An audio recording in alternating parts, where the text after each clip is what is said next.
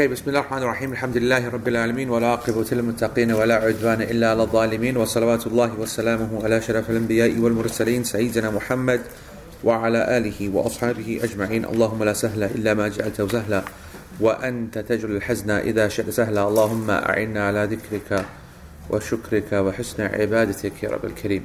السلام عليكم ورحمة الله وبركاته. Right then folks. Um, So where are we now then?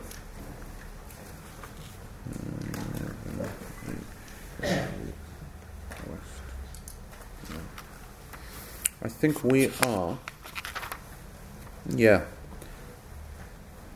at the bottom of page of, of uh, Sharh al-Mumti' we're at the bottom of 266. وَيَلْزَمُهُ الْإِفْتِتَاحُ الصَّلَاةِ إِلَيْهَا So, in the Arabic, anyway, we did this yesterday, um, last week, باب شروط الصلاة, the Qibla, ومنها استقبال القبلة فلا تصح بدونه إلا لعاجز ومتنفل راكب سائر في سفر ويلزمه افتتاح الصلاة إليها وماش ويلزم وماش That's not very great, is it?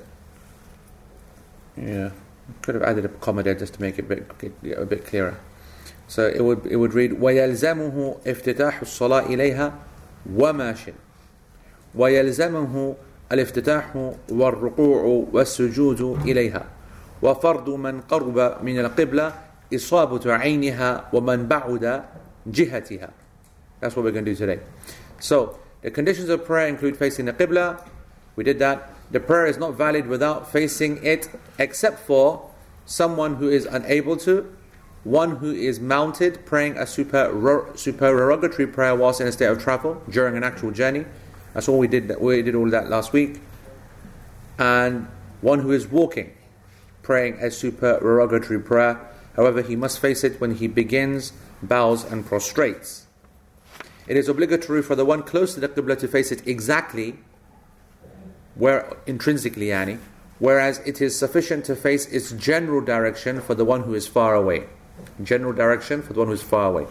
Alright, that's what we're doing um, uh, uh, today.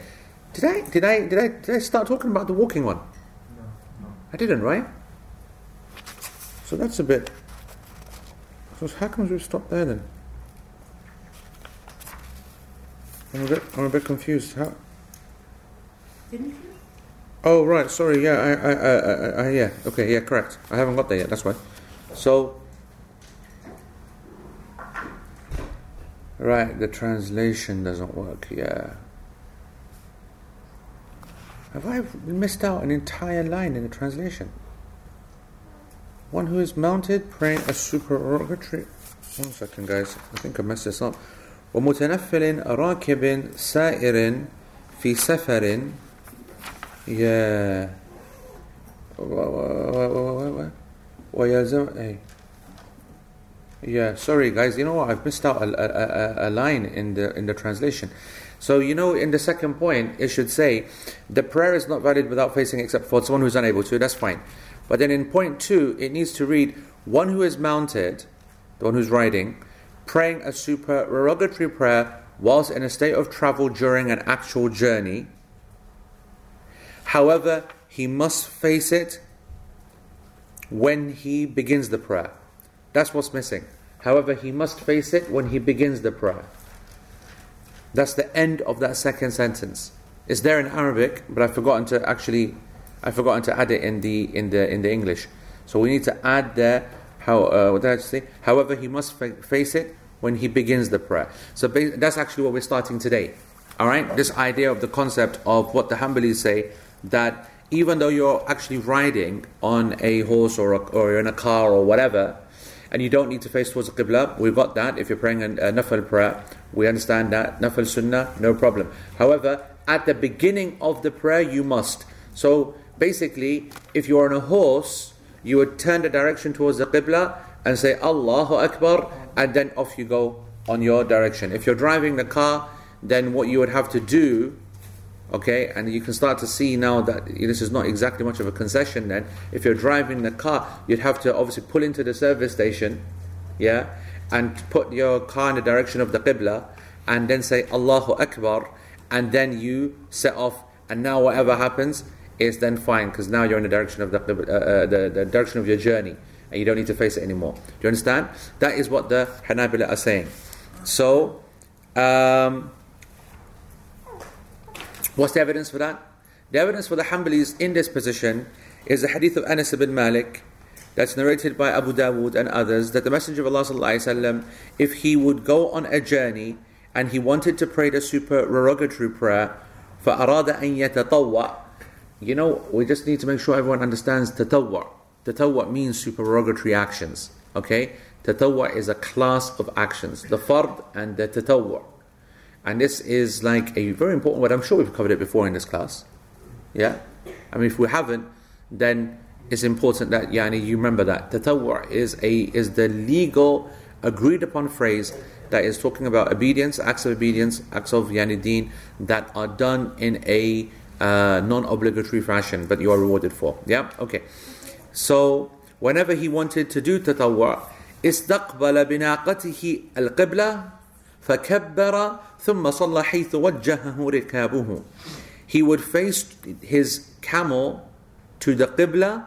He would say Allahu Akbar, and then he would pray whatever direction the ride would take. That's the exact translation of the hadith that whenever he was on a journey and he wanted to pray the supererogatory prayer, he would make his camel face the Qibla, he would say Allahu Akbar, then he would pray whatever direction the ride would take, his ride, rikabuhu would take. Right. And they said that this hadith is the evidence that when you start the prayer, iftitah, another phrase which is very important and going to become far more important at maybe at the end of the year and next year, okay, iftitah salah. Al iftitah is what we call sana, isn't it? Yeah? It's what subhanak Allahumma bihamdika and so on. That's yani dua al iftitah or al istiftah. Okay, both phrases are used to seek to open the salah. So you use the dua and we call it thana, isn't it? Perhaps call it sana. Yeah? Because that's just how we do. So, um, uh, yeah, so What's the response to this then? They said, uh, sorry, let's have a look at this hadith actually, some good notes on it. So it's been narrated at the bottom of page six, two, uh, uh, 267, narrated by Imam Ahmed and by Abu Dawud in the book of prayer, Bab Tatawu ala Rahila wal Witr. That's interesting. The chapter of the uh, non obligatory prayers that are prayed are upon the, the ride as well as the Witr prayer. Okay? Um, and narrated by Tabarani and Al Bayhaqi من طرق عن ربعي Okay, if you read this, this is interesting. Min turuqin, from various routes. This hadith has been narrated from Anas ibn Malik and it has been collected via various routes. Turuq, okay? Different routes on the authority of Rabi'iyun ibn Abdullah ibn al-Jarud. And by the way, I'm not sure if this that's his name, but I am 80% sure that his name is Rabi'i. Okay? Ra, ba, ain, and ya. In Arabic, I believe this is Rib'iyun. I am not aware of this narrator. عن ربعي uh, عن ربعي here of course عن ربعي بن عبد الله بن الجارود عن عمرو بن أبي الحجاج عن الجارود ابن أبي صبرة عن أنس به. قال طبراني لا يروى عن الجارود إلا بهذا الإسناد. تفرد, تفرد به ربعي, ربعي. قال ابن كثير إسناده غريب. قلت الربعي هذا قال ابن معين صالح قال أبو حاتم صالح الحديث وقال ذهبي وابن حجر صدوق So, and I just want to carry on reading this والحديث صححه ابن السكن وحسنه المنذري في مختصر السنة قال, قال ابن الملقن it has been narrated by Abu Dawud Anyway, I want to just give you a summary of what they're saying about this Rib'i. He is a uh, he is a man of difference of opinion. So there are some that did not consider him to be an authentic narrator. Okay, that they considered him to be not an authentic narrator. That's the minority. The second is that this hadith has only been narrated with this person in the chain, in this manner, which makes us suspicious because the hadith itself is well known. Right? The hadith has been narrated many times that the Prophet ﷺ would pray on his uh, right. However, only Rabi'i narrates a version that says that he stopped, that he made the qibla, made the, the, the, the right face the qibla when he started and then carried on. Only Rib'i. Now, whenever someone comes with a narration that is different, shav, that's different to the uh, odd compared to the majority, then that person's going to come under much greater scrutiny. And we're going to be studying that person big time. So it seems that some aren't happy. However, and Ibn Kathir, he said that it's a strange, uh, it's not gharib, it is not strange, it is solitary uh, unit. It is something which has been narrated only through him uh, yani once. Okay? Um, the muhaqqiq of this book, he says, this Rib'i, Ibn Ma'in said about him that he is salih, meaning that he's, he's good. He's good. Okay? And Ibn Ma'in, of course, is the companion of uh, uh, uh, Imam Ahmad bin Hanbal, and he is like, yani, from the senior uh, nuqad, of course. And Abu Hatim al-Razi, he said also, Salih al-Hadith, he's good in Hadith. And Imam Dahabi and Imam Ibn Hajar, the two Imams of the later generations, they said he is saduq, meaning he is trustworthy, okay, or truthful. So, um, the hadith was authenticated by Al-Mundhiri and Ibn Sakan, and Ibn Mulaqin said that it has an authentic change, a chain. Ibn, Ibn Hajar said about the hadith, now not about the narrator, he said, Isnaduhu Hasan, that its chain is good. You know, when you hear these phrases, its chain is good. Alright? Again, remember that this is a clue that they're not completely happy about the hadith itself. And that would indicate yani, its overall authenticity or the meaning of the hadith. So then they start to then divide it into its yani, little parts and start making a general, they don't want to make a general kind of commitment to the hadith when they've got doubts over a particular narrator. So that's something which is interesting because Imam Shaykh Uthaymeen is going to make a comment about the authenticity of the hadith. So, what did the, uh, but it seems that the hadith is yani, okay. The majority seem to say that the hadith in general is okay. It's passed the test, even though it's odd and it's different to the rest of the narrations. They said, so the Hanbalis, what did they say? They said, فهذا دليل على أنه يجب افتتاح الصلاة إلى القبلة لأن تكلف النبي صلى الله عليه وسلم ومعاناته لإيقاف البعير واتجاهه إلى القبلة وقطع المسير يدل على أنه أمر واجب. The Hanbalis, they said that the, this hadith is an evidence to show the, the mission, the takalluf, the mission that the Prophet ﷺ had gone to to stop the camel in the middle of the ride, turn it around to a direction other than what you're going, and do this would only indicate this level of headache yani, you're bringing upon yourself would indicate they must be obligatory. That makes sense? That is yani, the indication that the hadith is trying to give, and that's what the Hanbali said. Therefore, you must start the prayer uh, uh, in this direction. And that has been narrated in the Mughni and so on. You can see the book, the, the, the footnote. وقال بعض أهل العلم, but some of the people of knowledge, they said, no, it is not obligatory. And they said that the response to this hadith is by two ways. The first one, the hadith is not very strong. That's what Shaykh Uthaymeen says. أنه ليس إلى ذاك في الصحة. This is a nice phrase. It ain't all that. That's exactly the translation of what he basically uh, said. أنه ليس إلى ذاك في الصحة. It isn't all that in authenticity. وغاية ما قيل فيه إنه حسن. He goes, the maximum that we're going to say this hadith is, is that it is acceptable. It's hasan. Yani midway acceptability. So we're not going to write home about this hadith and say, you know, it's an absolute burner killer. This is the one we've got to act by. والثاني أنه فعل. The second obs- uh, uh, response is that this is an action uh, of the Prophet ﷺ. ومجرد الفعل لا يدل على الوجوب a very important principle in usul al-fiqh that an action by itself never indicates or doesn't indicate obligation which makes sense right when you want something to become obligatory you need to, to be certain because something obligatory means you are sinning if you don't do it if you are sinning when you don't do it it becomes very serious we want a very clear direction we're expecting a statement we're expecting a statement if we get just an action then this helps us become more comfortable if there are supporting evidences that actually the issue isn't obligatory. It isn't obligatory. Okay? So that would indicate that. وحديث ابن عمر وغيره من وغيره من الأحاديث عامة أنه كان يصلي حيث كان وجهها um, and the hadith of Ibn Umar and all the other narrations, they're all general. All of them state that the Prophet ﷺ would pray in whatever direction that he was facing. So all the evidences they seem to suggest that that's what he would do. وظاهرها and what seems obvious is that whoever uh, prays to whatever direction they were praying in the end is what direction they were praying at the beginning. Meaning, if they're facing towards that at the end, then that is what they should be facing towards in the beginning. وعليه فنقول. So therefore, what do we say? إن الصحيح في هذه المسألة أن الأفضل and this is a very interesting statement. أن يبتدع الصلاة متجها إلى القبلة ثم يتجه حديث كان وجهه حيث كان وجهه. أما أن يكون واجبا بمقتدى هذا الدليل المعارض للأدلة التي هي أصح من أصح من ففي النفس منه شيء. I'm going to translate this word for word. It's very useful very interesting from a usul point of view and also something I did this morning okay? so therefore what do we say that the, the correct position in this issue that is that it is better that you start the prayer facing towards the Qibla and then you face towards the direction, the whatever direction you're facing. أما أن يكون واجبا as for to say that it is obligatory because uh, uh, uh, as as to, as for to say that it is obligatory despite the fact that there are many opposing narrations that are far more authentic than this hadith which indicate basically that he didn't start like that then ففي نفسي شيء then I've never, I still haven't come to the nice translation for this, but basically, I'm not happy with it. Yep.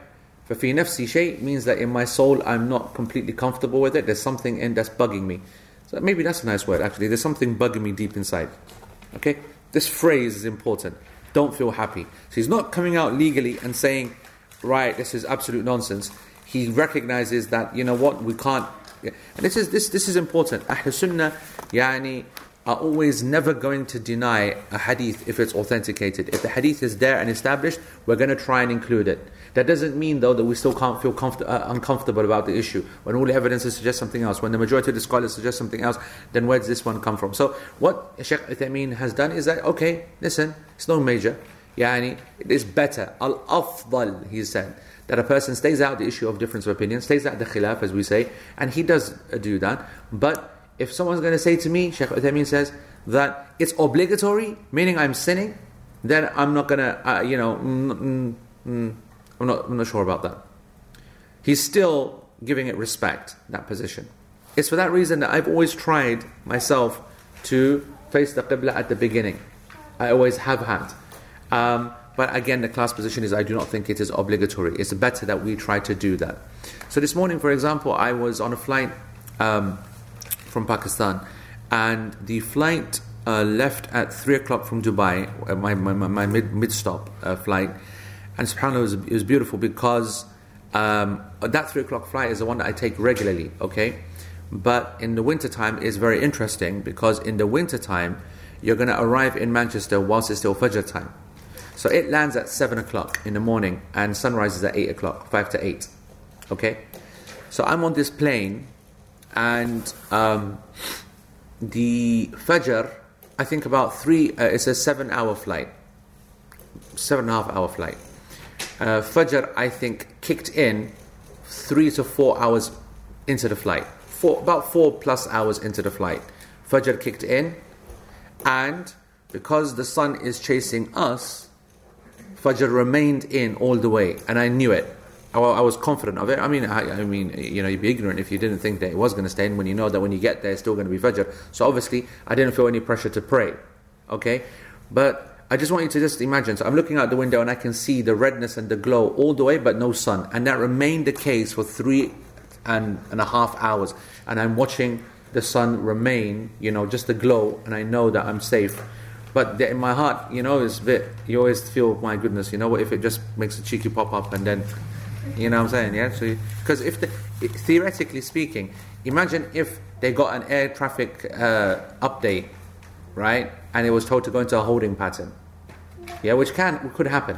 But I mean, obviously, it's normally at the airport, right, where a holding pattern goes into where they start circling.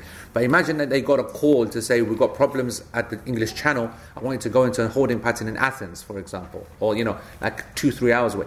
Then the sun would have come up. Question for you. obligatory to pray the Fajr prayer then or not? You're not going to make it to Manchester in time.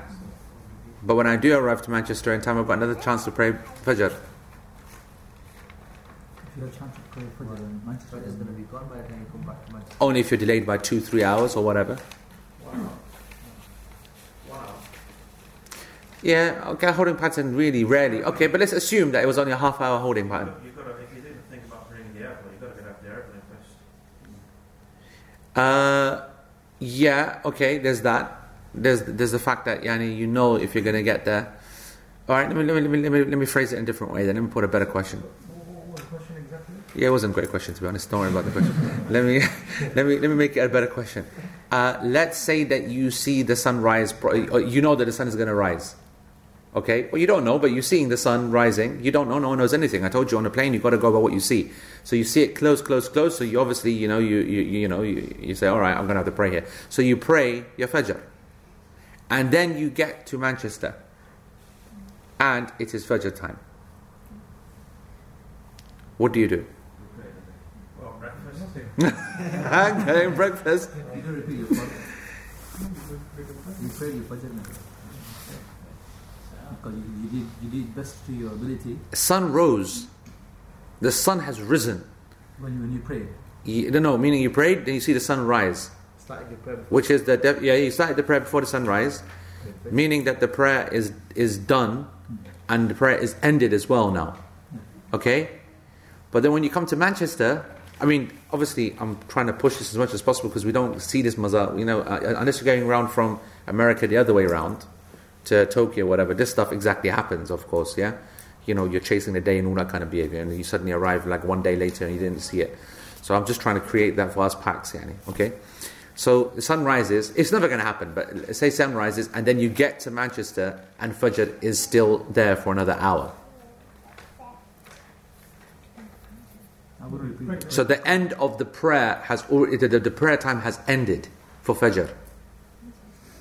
And now you've got a, like a new Fajr period that you've arrived into.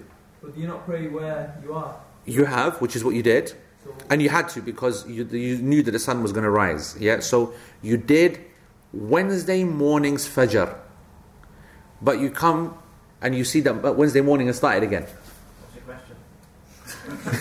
You, you can't What, You what, can't- what we having for breakfast? you can't have That's the two, question. You can't have two Wednesday morning fajrs to pray. You can't have two Wednesday morning Fajrs.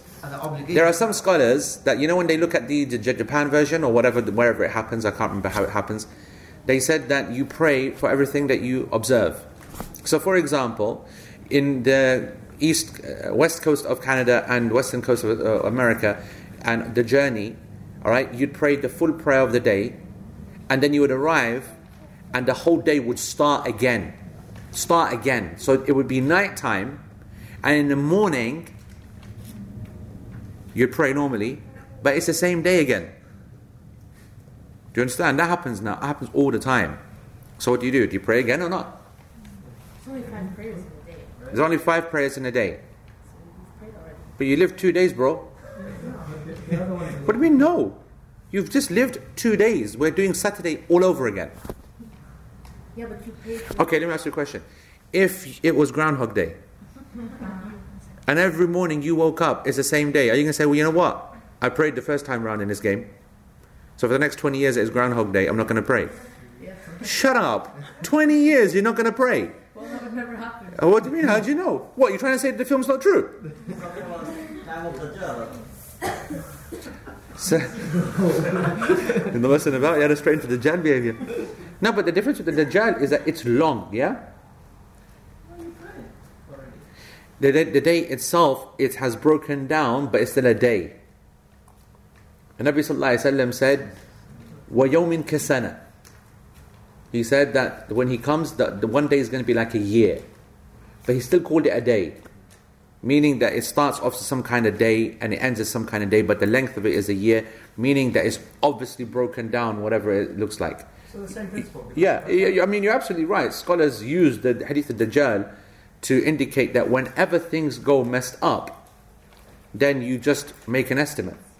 And that's why it's the correct position that you, you don't need to pray again. Okay? You don't need to pray again. Uh, because you've lived that day. But I want you to imagine. If Fajr or the whole five prayers of the? Well, yeah, with Widad said you don't have to pray again for the rest of your life, she said. Good luck to Widad, man. Honestly, that's hard kufat we're using.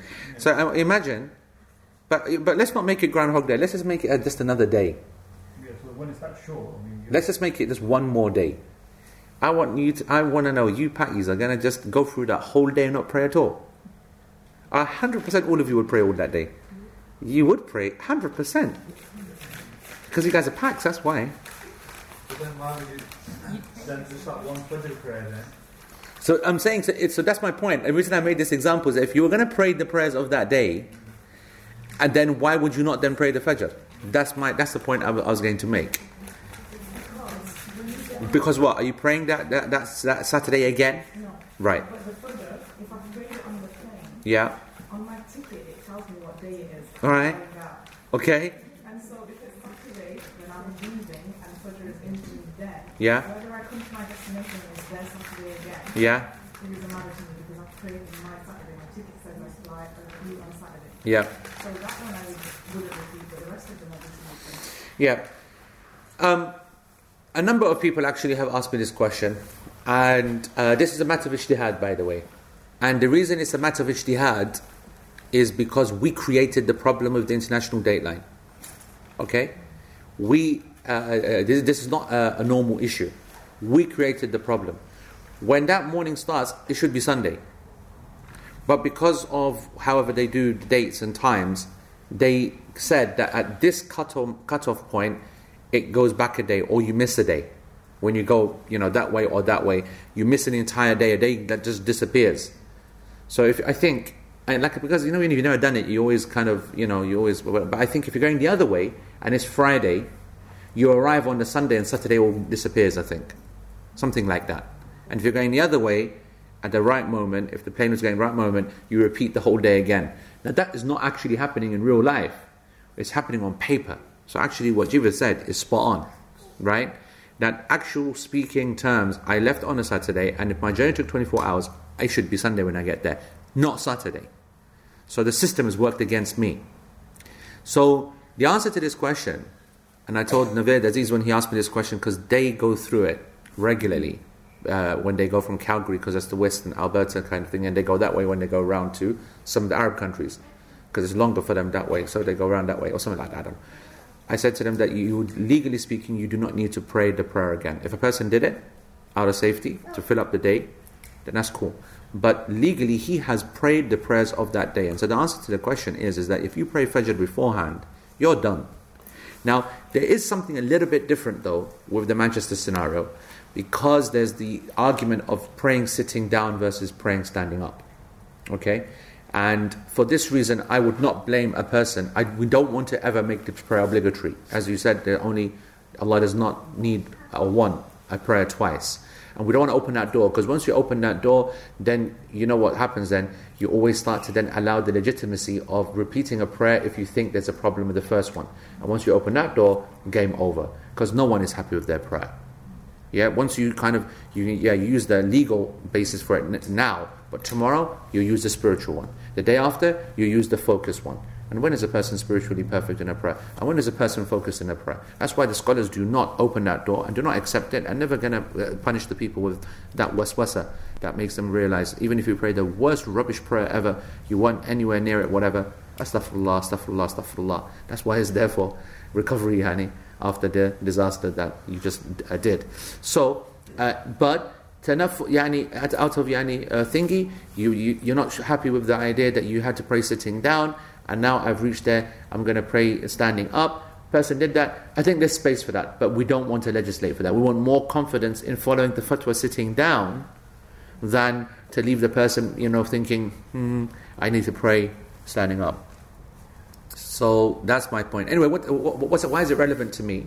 So I knew this. I knew that I'm going to hit Fajr, but we're always going to be ahead of it. I didn't know that scientifically. I only knew that because I knew that sunrise is at 7.55 and I'm getting there 7. So it's impossible I'm going to beat the, the sun's going to beat me here because I'm getting there. Thinking, so I was relaxed. So I was watching this now and I'm thinking to myself that Fajr can start and it's Sunnah and I don't need to face the Qibla and I don't need to stand. Sah? I'm in my seat. So I'm going to pray my Sunnah here and I'm going to pray my Fajr over there in the airport because I don't think I'm going to you know get home before the traffic. So I'm going to pray my fard obligatory prayer in there, but I'm going to pray the sunnah here. So I had three hours to do that. But the problem was is I'm going directly against the qibla. Yes. So what I did is that I waited for the plane to land, and when it was landing, I did my estimate of where the qibla was, and I started it. And I knew that the amount of time that it would take for the you know to get to its runway and taxi to its final position is enough time for me to pray my sunnah. So I started it.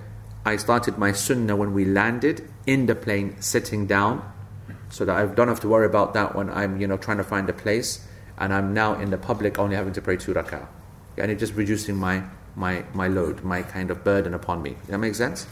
Yeah. So that, that's just that's that's a practical application of this hadith. That I can wait. I'm on a journey. It is an issue of a difference of opinion, but okay. If I wait, I can actually pray towards a direction, and then afterwards, when the plane is doing this and that, whatever, what, no problem. I've already started towards the, the qibla. But I do want you to know that don't make this yani, so important in your heart because this is a is a. I mean, a camel uh, you can understand this because a camel goes nice and slow and you just kind of say, all right, one second, pull over, kind of thing. But in a car, on a motorway, you, you, the whole point of these rulings is to encourage people to be praying more. Don't forget what's going on here. That's the, the story here. We're encouraging people to pray more. And Nabi Sallallahu by doing this and saying all these things, is also encouraging the people. And the scholars are picking up on that little vibe picking up on that vibe, and therefore they're creating fiqh around the issue to also make it easy. So they don't want to, and that's why we're not happy with this because the Prophet is trying to make it easy, scholars are trying to make it easy as well. Suddenly you've thrown a big brick in the way by saying that if you're in a car, you're going to have to wait until a, a rest stop and then pull over and go in and just yani, stop just for direction, then carry on again. That's like a 10 minute kind of, you know, that's a 10 minute loss in a journey. It takes a minute to do it, but the speed, deceleration, go there, park, that, it's a 10 minute thingy, which is significant in the journey. Yeah? So Allah knows best. Yeah, Shaz. The calendar system and this is what we invented, Yeah. and even the Islamic calendar system is what we invented.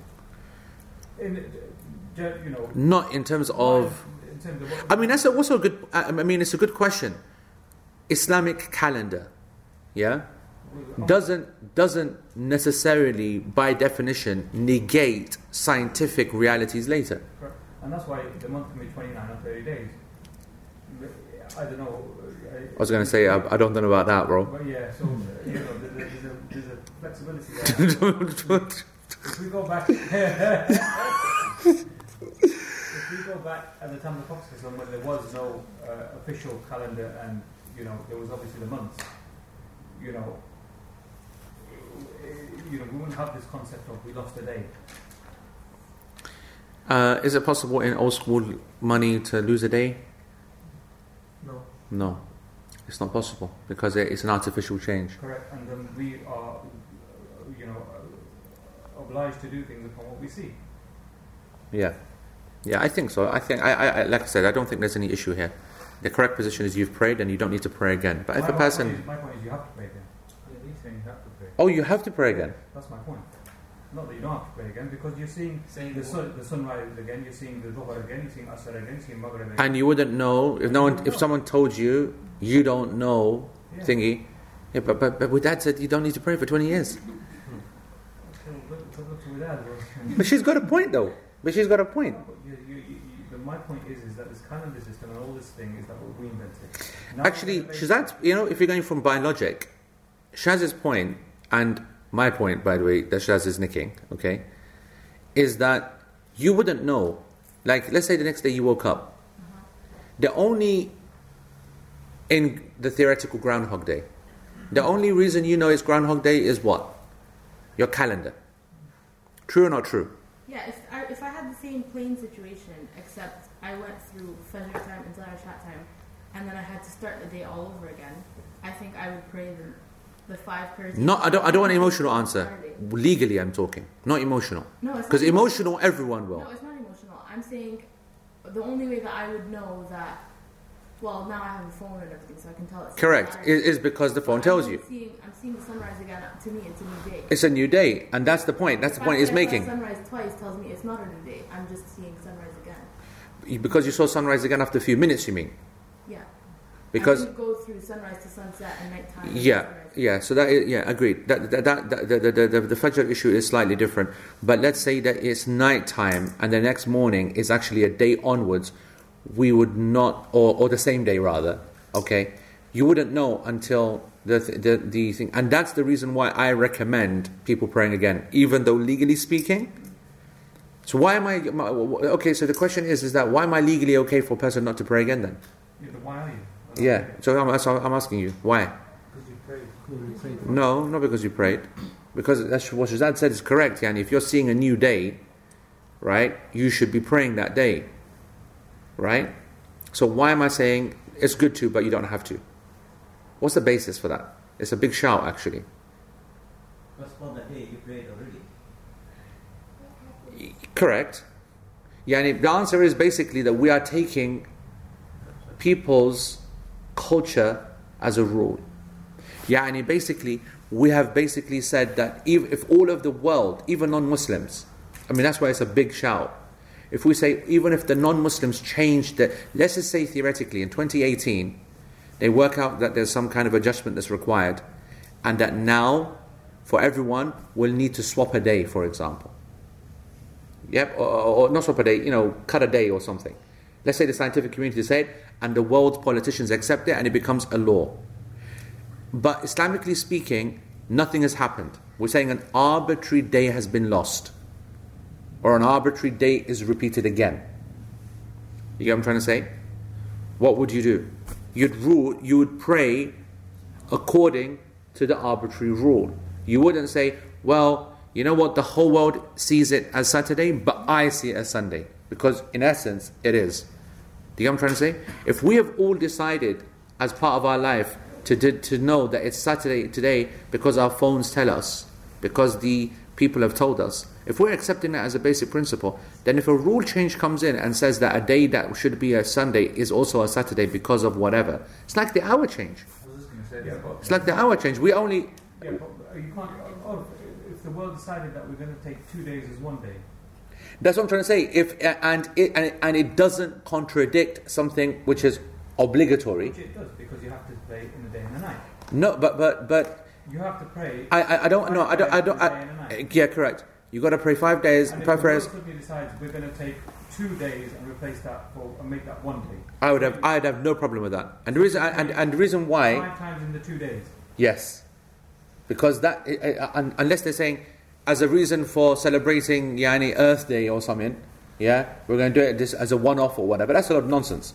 I'm saying just like the international dateline thingy, which by the way, because people do do science correctly, didn't just come up as one single decision. They observed it, saw it, sat down, had a committee, did this, that, whatever, and the whole world accepted it.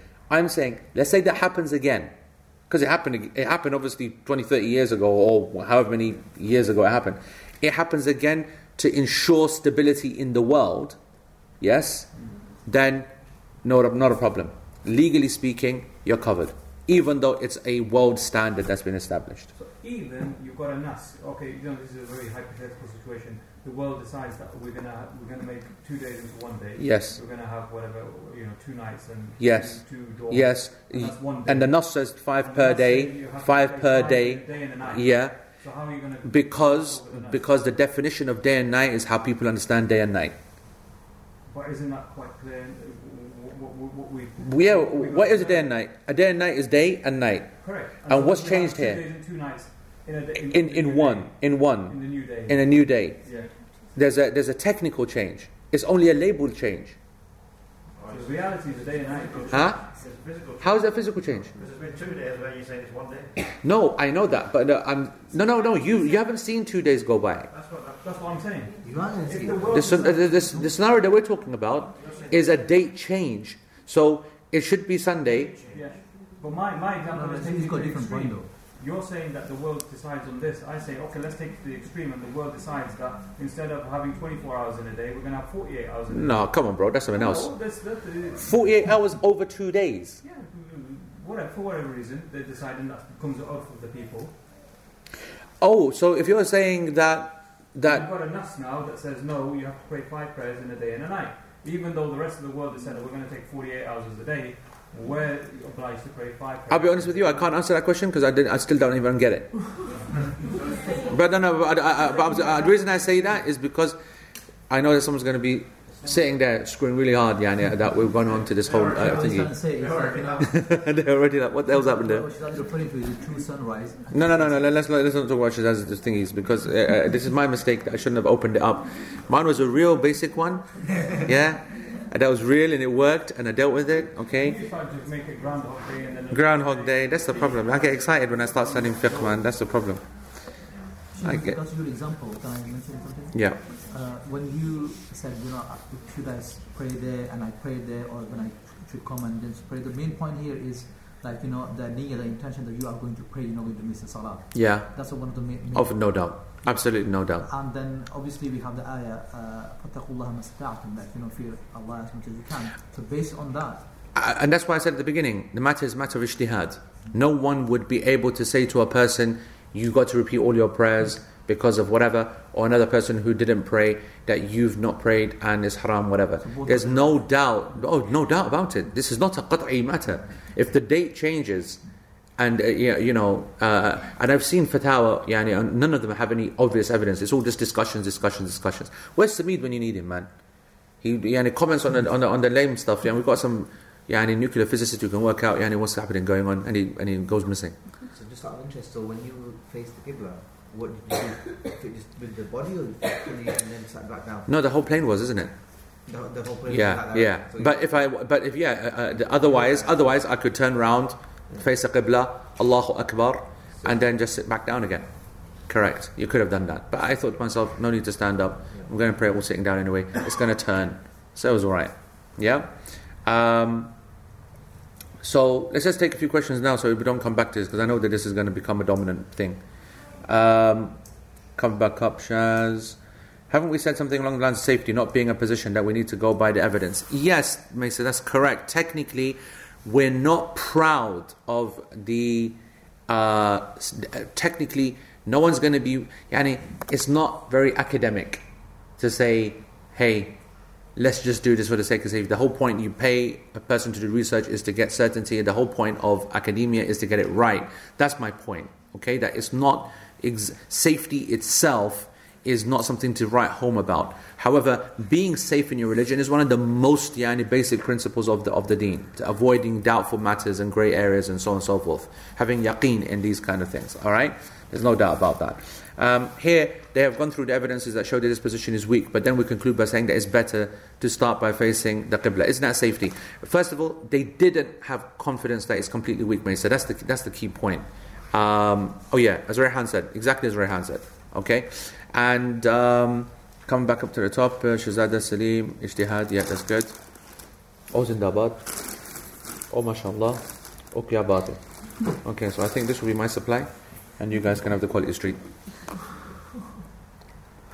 After I've taken out the purple ones. By the way, is there anyone who actually eats the long thin ones? Really, yeah? Amazing. They're the rejects. That's amazing that you, Allah subhanahu wa ta'ala, yani, subhanallah, He creates people yani, in a way that they deal with the rejects and they enjoy it. As like this, you know, I was in Pakistan, I had katakat. You know? No, katakat. No, in Karachi they call it katakat. Yeah, yeah. With brain. With brain, brain, brain is not a waste product. Oh. If I start telling you what the waste products were in there, yeah, Yeah, don't be asking me. Don't don't go where you don't want to go, bro. Okay, right? Bro. okay, it's not tak tak. It's katakat. And so me, I was given my host. He goes to me, right? We got three. We go to. We're to go to a katakat speciality place. I said Zindabad. Me, I'm always game for that behavior. He goes, you got clean katakat, medium katakat, and dirty katakat. I said, I have the dirty one, bro. We are good. And my, my, guy goes, uh, he goes, the dirty one is the best tasting one. It's the delicacy. The delicacy, Shaz. Shaz. Bobs. he goes, it's the delicacy.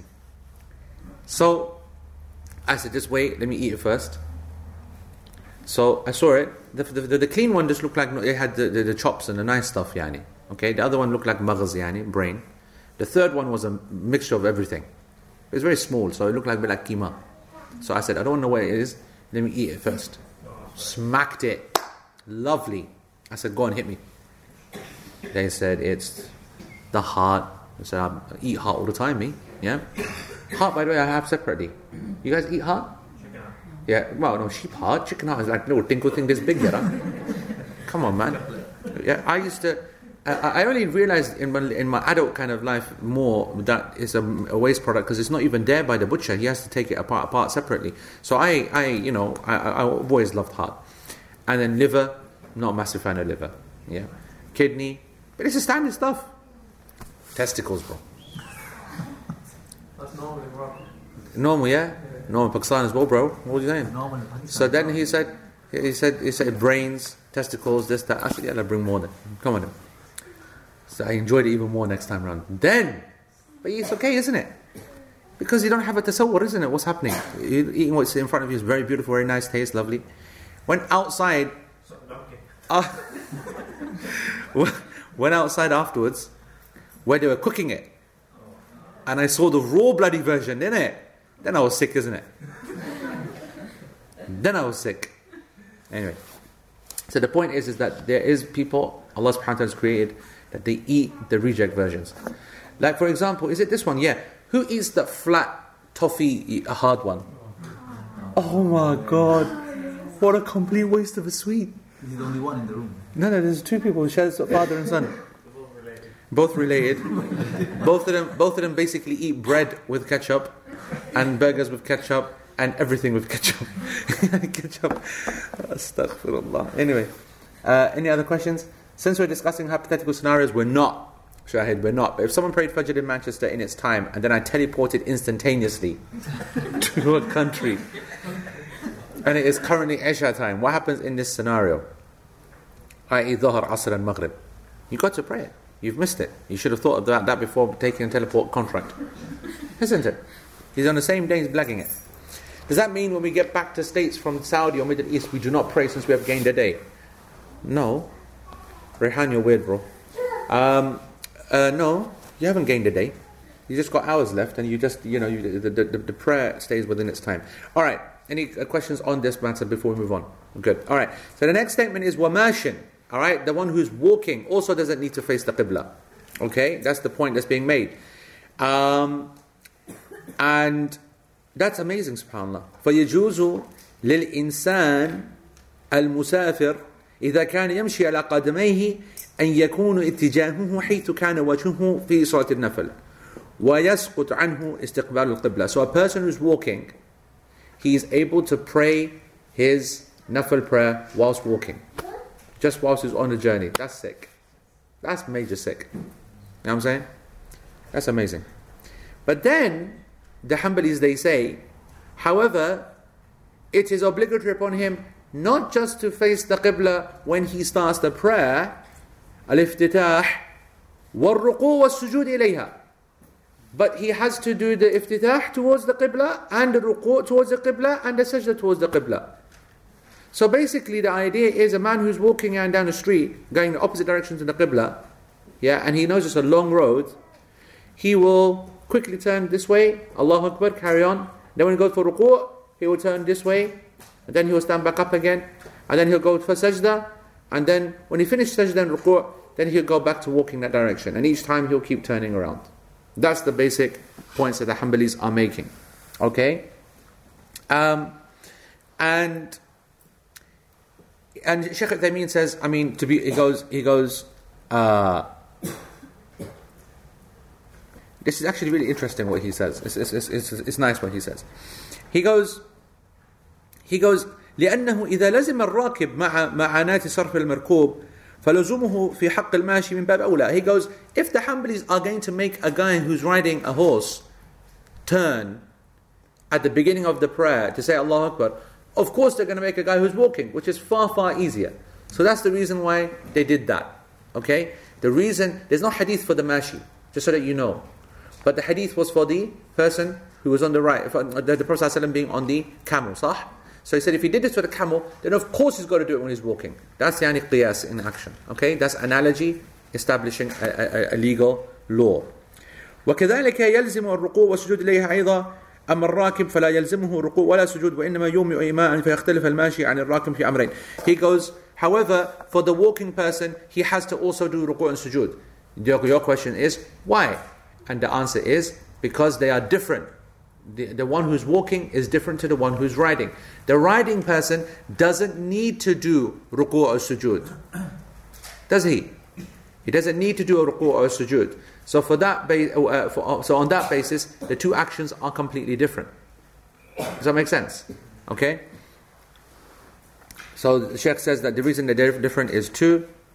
Uh, أنه يلزمه الركوب الركوع والسجود والراقب يكفيها الإيماء walking and, and, and, and riding seated are different because when you're riding seated you only need to indicate your ruku' okay whereas when you are uh, uh, standing then you have to make ruku' and sujood also the second difference أنه يجب أن يكون الركوع والسجود إلى القبلة بخلاف الراقب والعلة في ذلك قالوا لأن هذا سهل على الماشي أما الراكب فلا يتحقق له الركوع والسجود إلى القبلة إلا إذا نزل ونزوله من ركوب من, من مركوبه فيه صعوبة ومشقة. He goes, the other difference is, is that the person who is making the indicated yani sajda, those pseudo sajdas and so on, he doesn't need to do it towards the qibla because he would have to get down each time and that would be a headache. That's why the Prophet ﷺ didn't do it.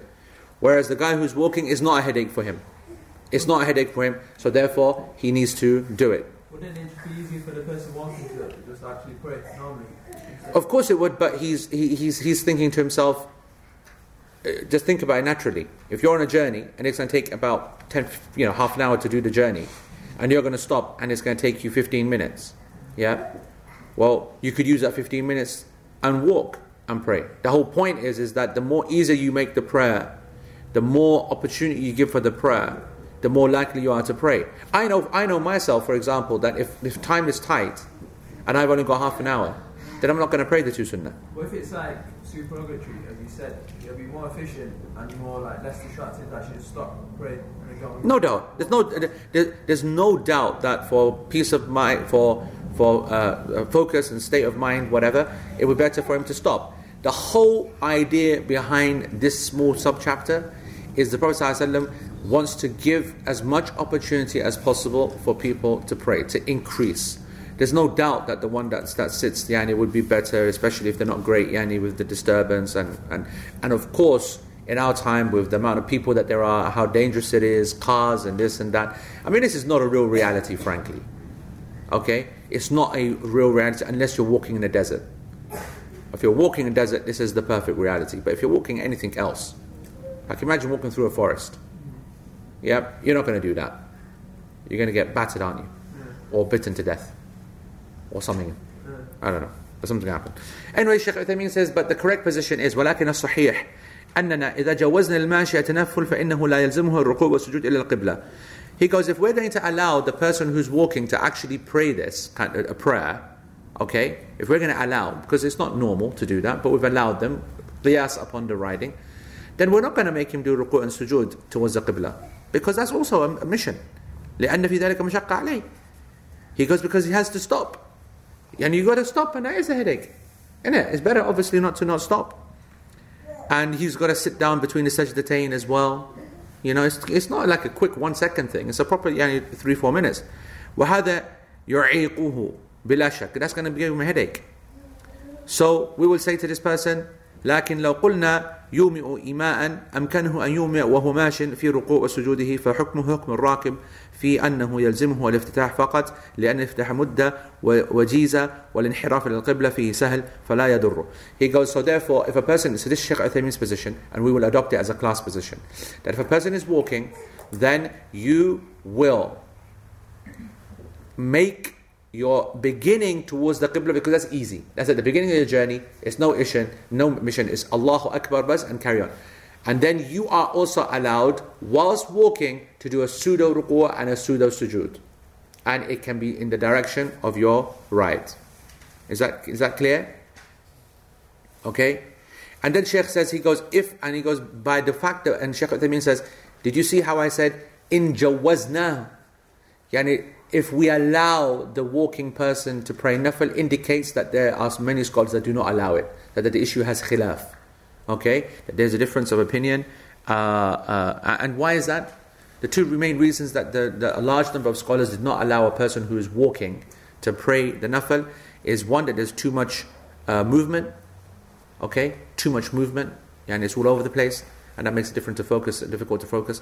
And the second reason is that it's very different to the original aspect of the prayer, and even it's also very different to the, to the concession. So the prayer that you pray whilst riding, which is the concession, like if you're on a passenger in a car, you're completely still, aren't you? Right? And it's a whole different mentality. Or if you're on a horse which knows which way it's going, yeah, it's going straight. You've got no thought process involved whatsoever. So a walking person is not like the riding person at all. So um, it is best to uh, avoid this, but if a person is going to follow the position to allow uh, a, a person to actually read the, the, the, the prayer while standing, then, uh, you know. So Sheikh, uh, he, he, he finishes this chapter, he goes, uh, this subpart, he goes, ولكن الذي يظهر والله أعلم أن القول الراجح ما قاله المؤلف في إلحاق الماشي بالراكب. He goes that uh, but I think the stronger opinion, Allah knows best, is what the author has said that the walking person is a is an acceptable position for prayer.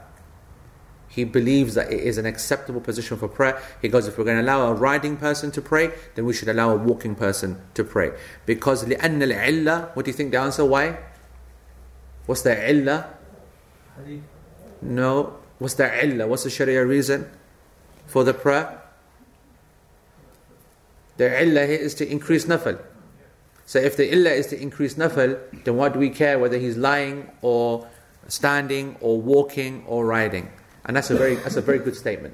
That's a that's a good piece of fiqh. Okay? Kama huwa yeah. Okay, so that's uh, that. Are you saying this applies to everything, like like skateboard, hoverboard, everything? Because doesn't it seem ridiculous when you think of it in that context, where somebody's riding something like that, and then Not any more ridiculous than a guy walking on Oxford Street whilst praying. all those people, all those sites, all those X's and Y's. You know what I'm saying? I, I, I agree entirely. I think that the whole thing starts to lose control. Um, and I just don't know, you know, it's like the brother said, Yani, you know, uh, you know, why are we why are we reducing the idea of just stopping and praying, Yani? You know? But the answer is because they want, you know, they want to say no, uh, uh, you know, they want to say give them every opportunity. Have I ever done it? No. But but I've, I've, I've, I've written in my notes. I've written in my notes actually because I was thinking about it more deeply then. Obviously, you guys obviously don't inspire my my intellectual juices as much, right? But on a walking office, this is what that what works. You know, you know, walking. Obviously, you never heard that concept, yeah? Okay, obviously, when you're at your desk and it's at this height, so that you're on a treadmill and you're walking. nobody actually does that. Yes, they do. They do, by the way. Yeah, you does.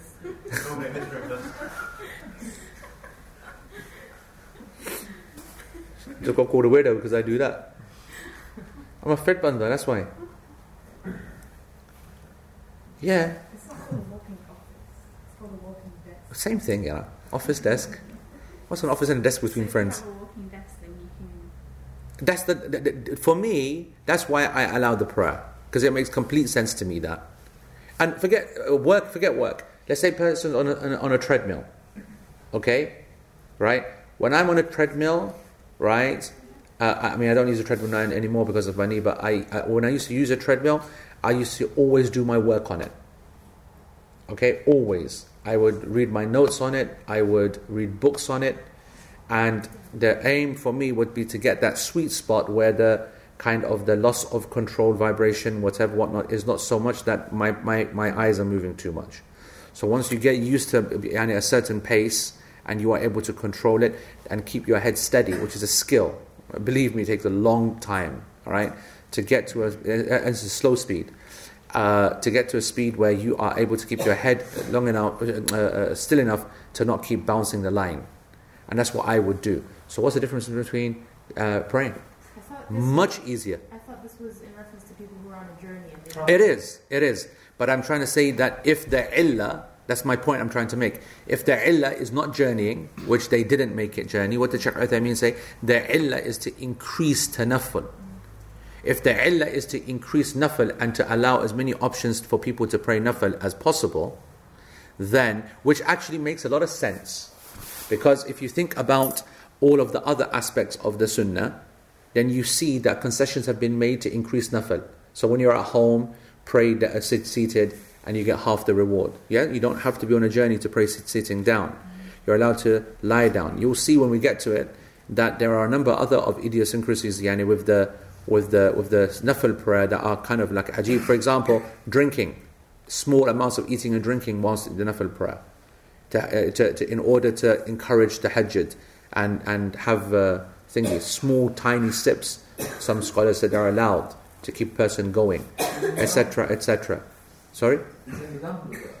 Uh, there will be when we come to it. I don't want yani, people thinking can be you know praying and eating a Mars bar, but I'm just saying that's I'm just yani, to indicate that there are there are a number. Of, Nabi Sallallahu Alaihi Wasallam, for example, opening the door to his uh, home when he was praying the Sunnah, opening the door, walking and opening the door, allowing a person to come in, which would never be allowed in the obligatory prayer. So there's no doubt that a person who's at home, what would the argument be? The argument would be just you're expecting guests, don't pray. Sah?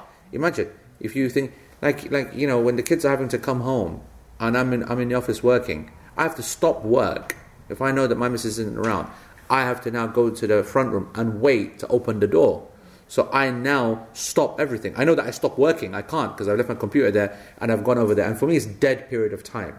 It's like, you know, I'm seriously like thinking, man, what a waste of time. 10, 15 minutes. I don't know if they're going to be a little bit late, a little bit not. And I'm sitting there. Now, if I say to you, hey, pray.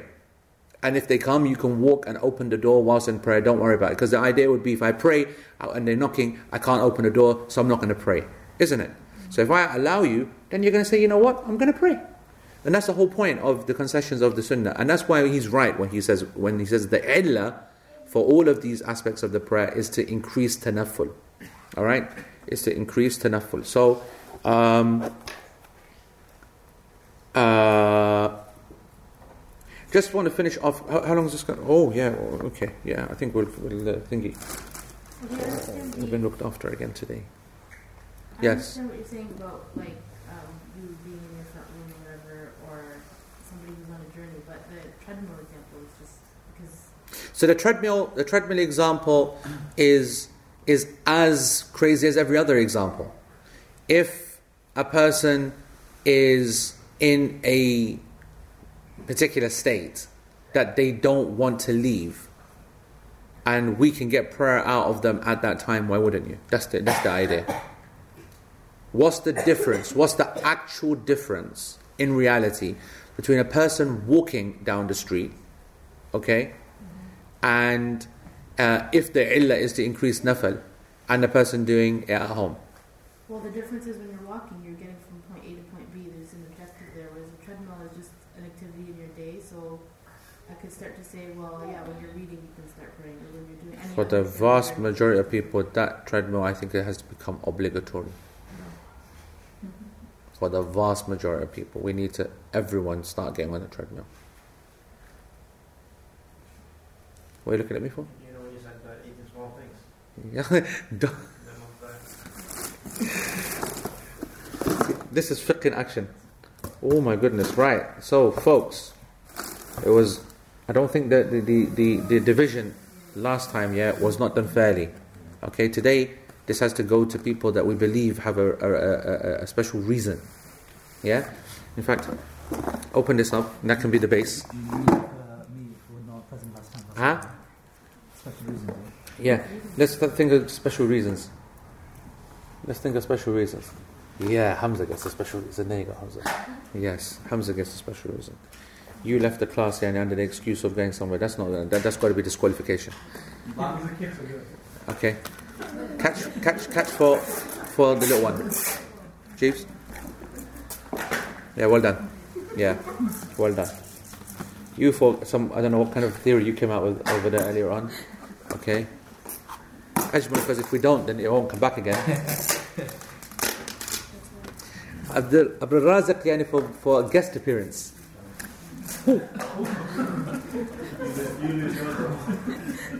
What happened there? Did you see that? That was so bent. Right. Ibrahim for his return. Oh, sugar. What's happened? So, bro, you get to keep that for compensation. For com- well, it's yours. It's yours. It's yours. Pick it up. Okay, Ibrahim. Right. Okay. Yeah, uh, uh, yeah, you're right. You're right. You're right. Give me, give me the. That's it. Yes, salam. There we go. Now you can. Now you can give it out. Okay. Which the class is still running. Okay. Don't get lazy. All right. Just wait. We're just making choice. Hadith up. There we go. Nadif, yani for being a superstar this whole weekend. You for smiling all the way through. You for looking interested. Uh, Dr. Saab, because we like it when Dr. Saab comes. Dr. Saab. I didn't say dentist. Yeah, Asli one. Stranger for coming first time. What's your name, bro? Alameen. Alameen. Very good. You, you for coming first time. You for coming after a long time. Two left. Now. Wait a minute, it was mine. Okay, that's mine. Yeah. One left. been uh, setting the Give him then. Give him some. He's been. He's been. He's been. Share with your dad then. He's been. He's been. I'm just second best uh, uh, child, so you have to give me it. You guys can share that one. All right. Okay. Yara, you know what? We need to save this, man. What is it? We need to save this until better times. Swiss Lindt, this, that, whatever. Oof. I think we should save these. You guys are getting too fat. Telling you straight. I'm telling you straight, it's not good. Right, listen. I was going to finish this page, then we do some questions, okay? Um,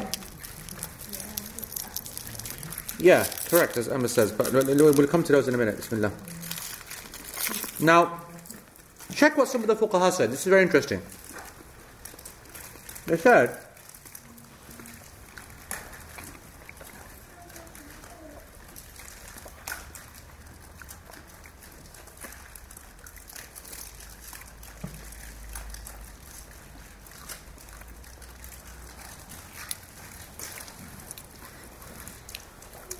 The scholars said that when you've got someone who is on a journey or riding or walking or whatever, the direction is only two directions legally the direction of your travel and the direction of the Qibla.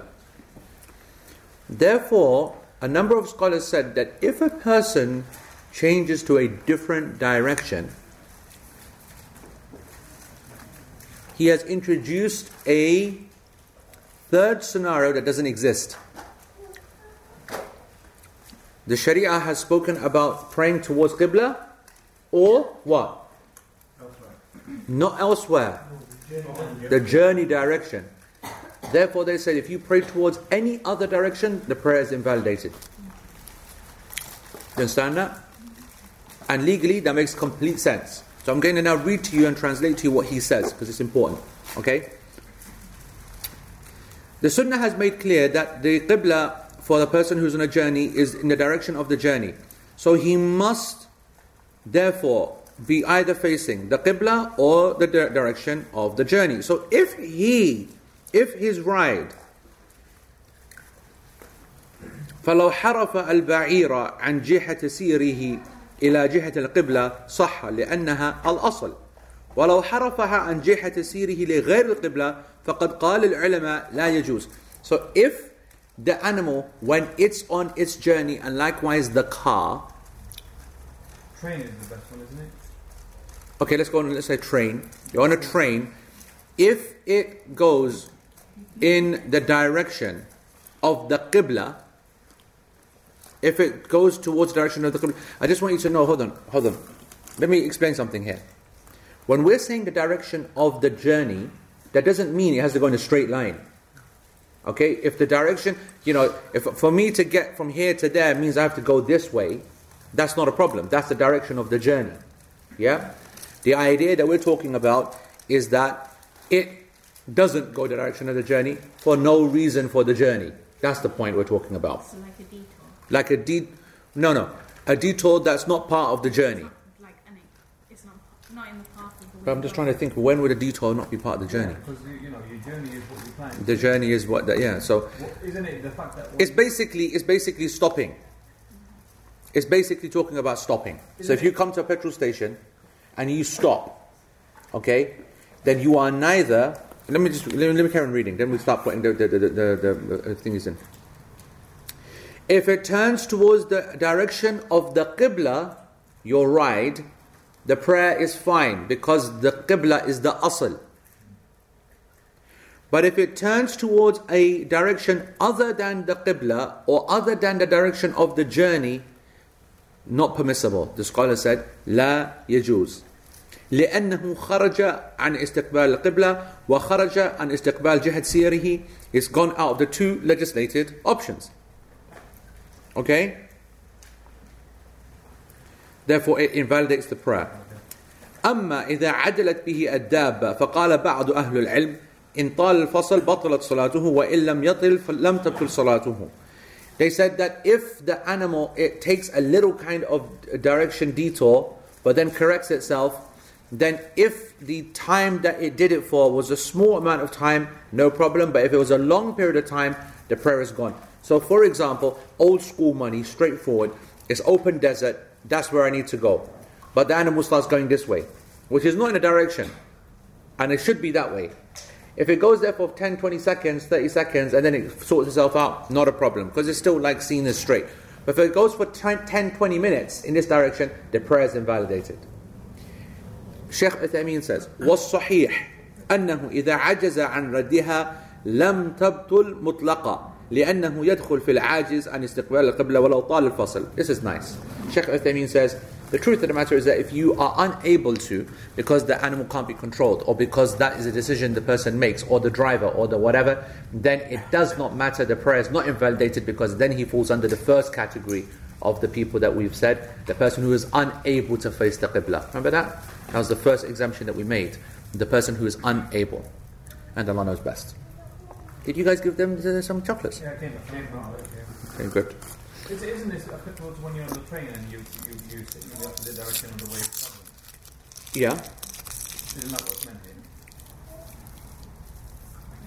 The opposite direction of what you're traveling would be towards the Qibla then, or whatever. No, supposing the train's going and it's not going towards the Qibla, Uh huh. so it's going forward in the journey, Yep. and you've got the reverse facing seating. Uh huh. Yeah, so you're sat with your back towards the direction of travel. So if you wanted to pray there, then you're not facing the Qibla and you're not facing the direction of travel. Hmm. Oh, yeah, nice. The direction of travel. Huh? So the train is going in the direction of travel. Yeah, but you're not facing it. I never thought of that. But anyway, we know that that's something which is covered under this. Just so that there's no people who have any doubts.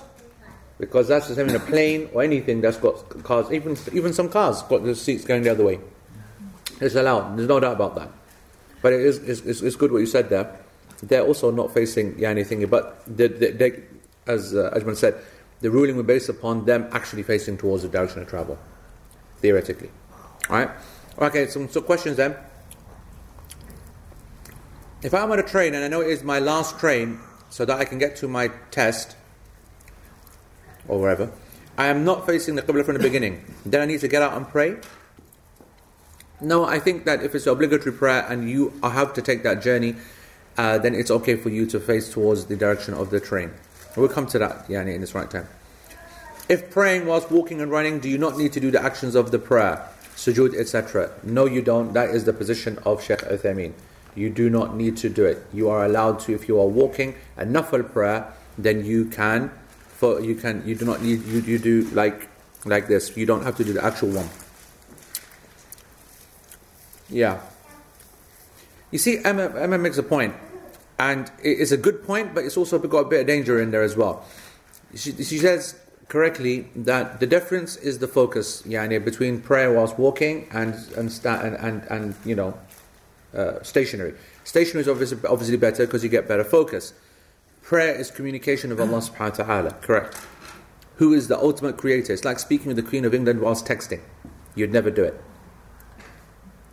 So I'm not comparing the cre- cre- creator of the Queen, of course, but um, and that's right.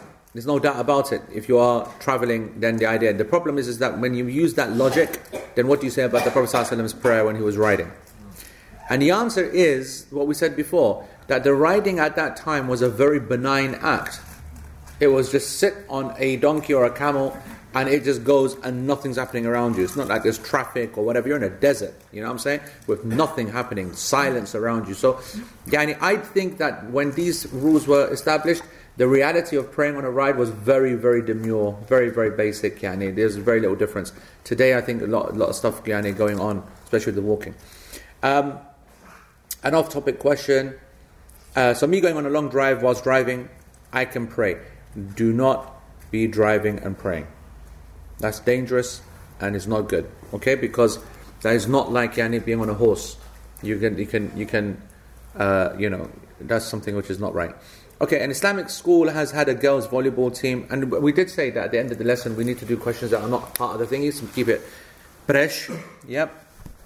An Islamic school has had a girls' volleyball team for four years. Volleyball. Okay, whilst its girls dress modestly, the other teams wear short shorts. The concern is that both female and male spectators are present. Even if they restricted to female spectators at their school, they are not able to put those kinds of restrictions on other schools. Being part of the team has given them pride in being part of the school, and parents believe pulling it will affect morale, yani cancelling it. How could concerned parents address this? Uh, that's a mission. That's a mission. Not really a sport. Astaghfirullah. Yeah. Heavy sport. Usman has spoken here. The chief has spoken. Honestly, we play every single day in Pakistan. I mean, I, I, I don't know. I, I mean, I'll just share my own opinion. Allah knows best. That this is the part where we wouldn't necessarily kind of be supporting it as a as a as a spectator activity or whatever. But for a person to be playing it in a halal way themselves, I think it will be permissible. But yes, I agree that the the supporting of it and the pre- being present and you know inappropriate clothing and so on and so forth is the reason why you wouldn't necessarily go to a place like that or sit in an area like that. You could be sitting behind your own team, so you're not being exposed to that yani, level of nakedness. It's like um, it's like going to the cricket, like an IPL match in India, right? Like half the ground would be fine to sit at, but then if you're sitting behind those yani, those yani, cheerleader things, yeah, that you know wear nothing and dance every time someone hits a four or whatever, that's a disaster.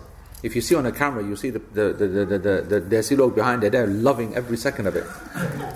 They clear they paid the top price just to be right there. You know what I'm saying? So people sitting on the other side, not near it. But you, you, you know, there's got to be a cut-off point. You, you, you can't just keep getting around everything. So generally, it's not the most healthiest of environments. Oh, but Allah knows best. Yeah. Obviously, you come back from Pakistan. Yeah. What was your take on, obviously off the top of this, what was your take on the uh, attempted amendment of the constitution? Yeah, it was a big fitna, obviously. I was in Pakistan, and you guys, I, I, I didn't want to comment while I was there. One, because I didn't want people to know that I have a VPN, okay? Right? But obviously, the situation for a couple of weeks has been very tense in Pakistan because um, there's a, you know, you know, just like all the Muslim countries, especially Pakistan, is on the way to becoming modernized and, uh, you know, getting ri- liberal, not modernized, liberal and secular. And so all the things that were there when the Muslims were strong and Pakistan was strong, such as the finality of the Prophet ﷺ and the the statement that anyone who does not believe in that, obviously Ahmadis and Qadianis, then that's not Islam, that's another religion that they have, and that's obviously a part of the constitution.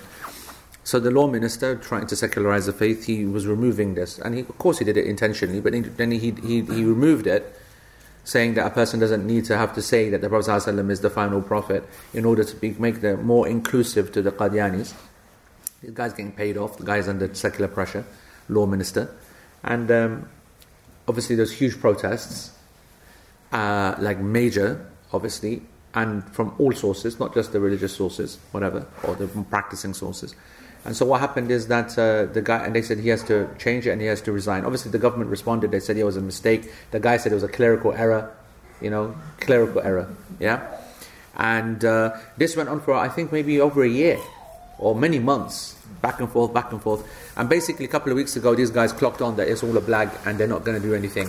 And so they said, right.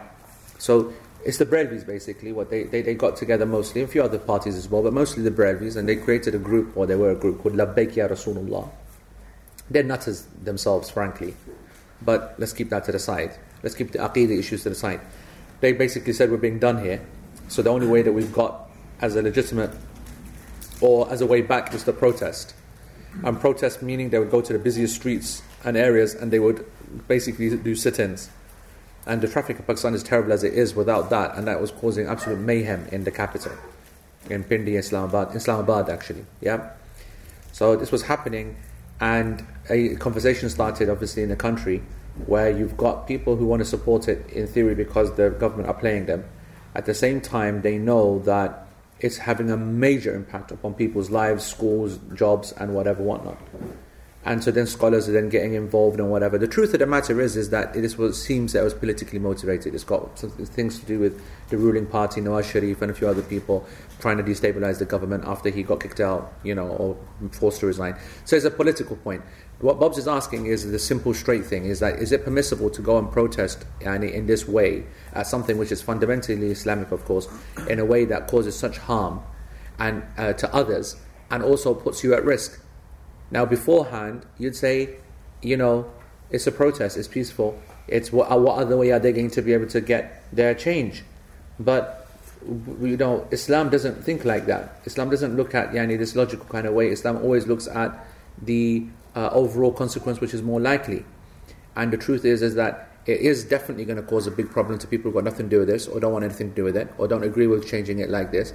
And number two, there's always a risk of provoking the government, whatever. And the government came under a huge amount of pressure because they didn't see this as an anti-terrorist or a terrorist activity or whatever. So they didn't do anything. But the pressure then came when I arrived. قدر الله ما شاء فعل. As I arrived, the pressure basically got to exploding point, and the army was sent in, and people died. You know, at least six people died. People, policemen died. Whatever, some protesters died, and obviously the situation got completely out of control. And then other cities then started to do these major, protests. All the roads got blocked, and so they then cut off Facebook, YouTube, Twitter. They they did the whole government pull out the plug thing, which is a major move, obviously. And they took all of the, the satellite stations off air. All the TV stations went off air because they didn't want people to see the images of the fighting and whatever, whatnot. And uh, after, alhamdulillah, after three, four days, they got control. So, uh, uh, I, Sunday, yeah, mo- on Monday, today's Wednesday, Monday, they, they, they reached an agreement. They said that he, the guy's going to resign. So that's the problem, right? The guy's going to resign and it's not going to go through, the amendment's not going to go through, and uh, the protests were lifted. And the roads are clear. So there's now there's no protest, there's no traffic. The guy's resigned or to resign, or, or, or resigned, actually. And what, what message does that send? The aftermath is a complete mess at the moment now. The government are being criticized, yani, for how dare you yani, wait two weeks before you enter. The, the political people, they are saying that, you know, we, we shook the government and they did. The protesters are, are showing, you see, we, we protested, we got what we wanted.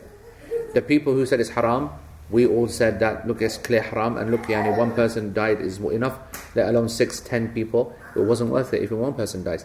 So at the end, no one's the, no one's even clear. Everyone is justified exactly what they wanted yani, from the beginning, and everyone comes out thinking that they were winners. The protesters said, look, it worked. The people who said haram because you know, people died, you know, so it's a mess. Muslims. It shouldn't have happened. It's different doing it in a country like this, where the protest, for example, is very much part of the, the, the, the, the psyche of the people, and the protests are always controlled. You're not allowed to do a protest unless it's in line with the police. They do it to minimize certain ways. They put into place diversions, they block off roads, they associate any cost to it, etc. Um, so that's a bit different. And the people, they kind of like consider it something quite, you know, worthy. Whereas we're in a country where it's really going to cripple. The amendment itself, in terms of how, how significant was that in terms of for the people? I don't think it's significant at all. It's one of those kind of headliner things Yeah. that people are focusing on, Yeah. but they're, they're leaving the fact that the whole country has gone to the dogs and become completely liberal and secular. But this is the one that everyone feels, oh, Ya Rasulullah. You know what I'm saying? Pack kind of mentality. Everything else, Allah's deen, completely rejected. The people doing kufr, shirk, in left, right, and center. But on this issue, yani, technicality or whatever. So, yeah. All right. Yes. Um, those touching the private parts invalidate. No. We did that in, I think, year two, year three. When look on the portal. In summary, only if desire is present. And then another question: Can you um, make up the the hat? Make up the sorry? The that's the uh, salat the. Unless you pray Salat al-Duha every single day and you miss it, Yeah. it should not be made up. Okay, If yeah. you pray every single day, Then- you miss it once, and you make up later on that. I think it's permissible, yeah. I think it's permissible if it's prayed every single day to make it up later, yeah.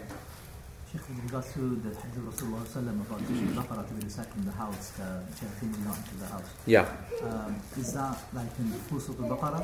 And is it like every single day? The question is, is that for the Prophet ﷺ's hadith about Surah Al-Baqarah not being uh, uh, uh, being recited at home and the shaitan being expelled, is it the whole surah? Is it every single day? And the truth is, is that there's no evidence to indicate any or either. So, scholars give their own opinions on it. Uh, the majority are upon the fact that it's not the whole surah. Majority. Yeah, that it is the it is meaning the intention has to be the whole surah, but if a person only reads so much of it, the job is done. The house is protected for that period of time. However, they are not comfortable on the position of you do it once and it's done forever. No, it's a repetitive point. So like, you know, you know, we say once, twice. I don't, uh, yani, there's no evidence to suggest that. You're going to just basically be depending upon the mercy of Allah subhanahu wa ta'ala, Really, yes. which is, yeah, correct, yeah. Wallahu a'lam. Okay. Alright, جزاكم الله خير folks. سبحانك اللهم وبحمدك أشهد أن لا إله إلا أنت وأستغفرك اللهم وأتوب إليك. والسلام عليكم ورحمة الله.